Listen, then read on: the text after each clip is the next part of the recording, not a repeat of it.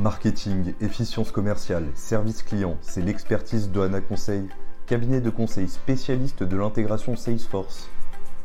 Bonjour et bienvenue dans les talks de la relation client, le podcast by Oana Conseil, dédié au sujet comment la DMP peut faciliter votre lead generation.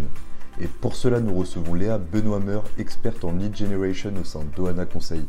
Bonjour Léa, pourquoi la dynamique de génération de lead est plus importante que jamais?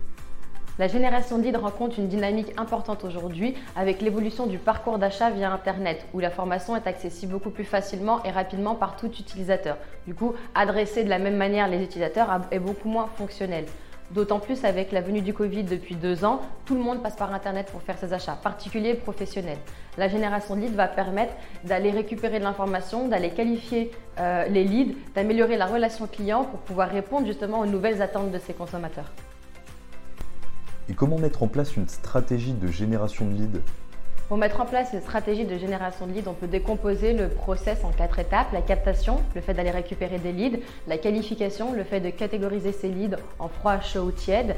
La conversion, le fait de convertir ce lead en prospect ou client. Et le nurturing, c'est-à-dire le fait d'aller alimenter euh, l'intérêt d'un lead lorsqu'il est encore froid. Et il y a plusieurs outils qui nous aident, tels que la DMP, une Data Management Platform, qui intervient surtout dans la captation et la qualification à travers des données utilisateurs.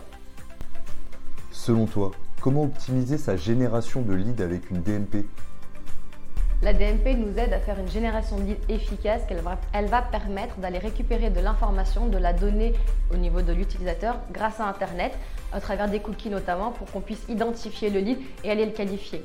À travers ça, on va pouvoir créer des segments, donc former des personnages, c'est-à-dire des types de profils qui vont nous permettre d'adresser des communications personnalisées, soit directement par un commercial, soit alors avec des outils dédiés, des outils digitaux tels que les mails, retargeting, personnalisation online. Et le but, c'est de pouvoir convertir ce lead. Et qu'en est-il de la protection des données personnelles?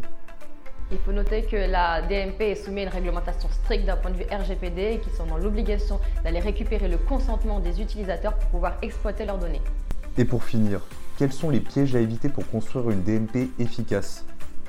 Un des premiers pièges à éviter pour qu'une DMP soit efficace, c'est de penser qu'en trois mois, le taux d'acquisition va exploser. Une DMP est efficace, elle a fait ses preuves, mais il faut du temps, il faut pratiquer, il faut créer des segments, il faut les mesurer et adapter ces segments. Les premiers segments sont rarement parfaits et derrière, on va les améliorer.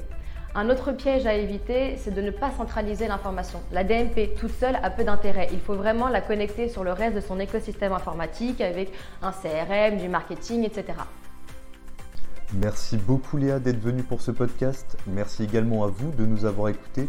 Si vous souhaitez en savoir davantage sur Ohana Conseil et ses solutions d'accompagnement, rendez-vous sur ohanaconseil.fr. Merci et à très vite pour un prochain podcast.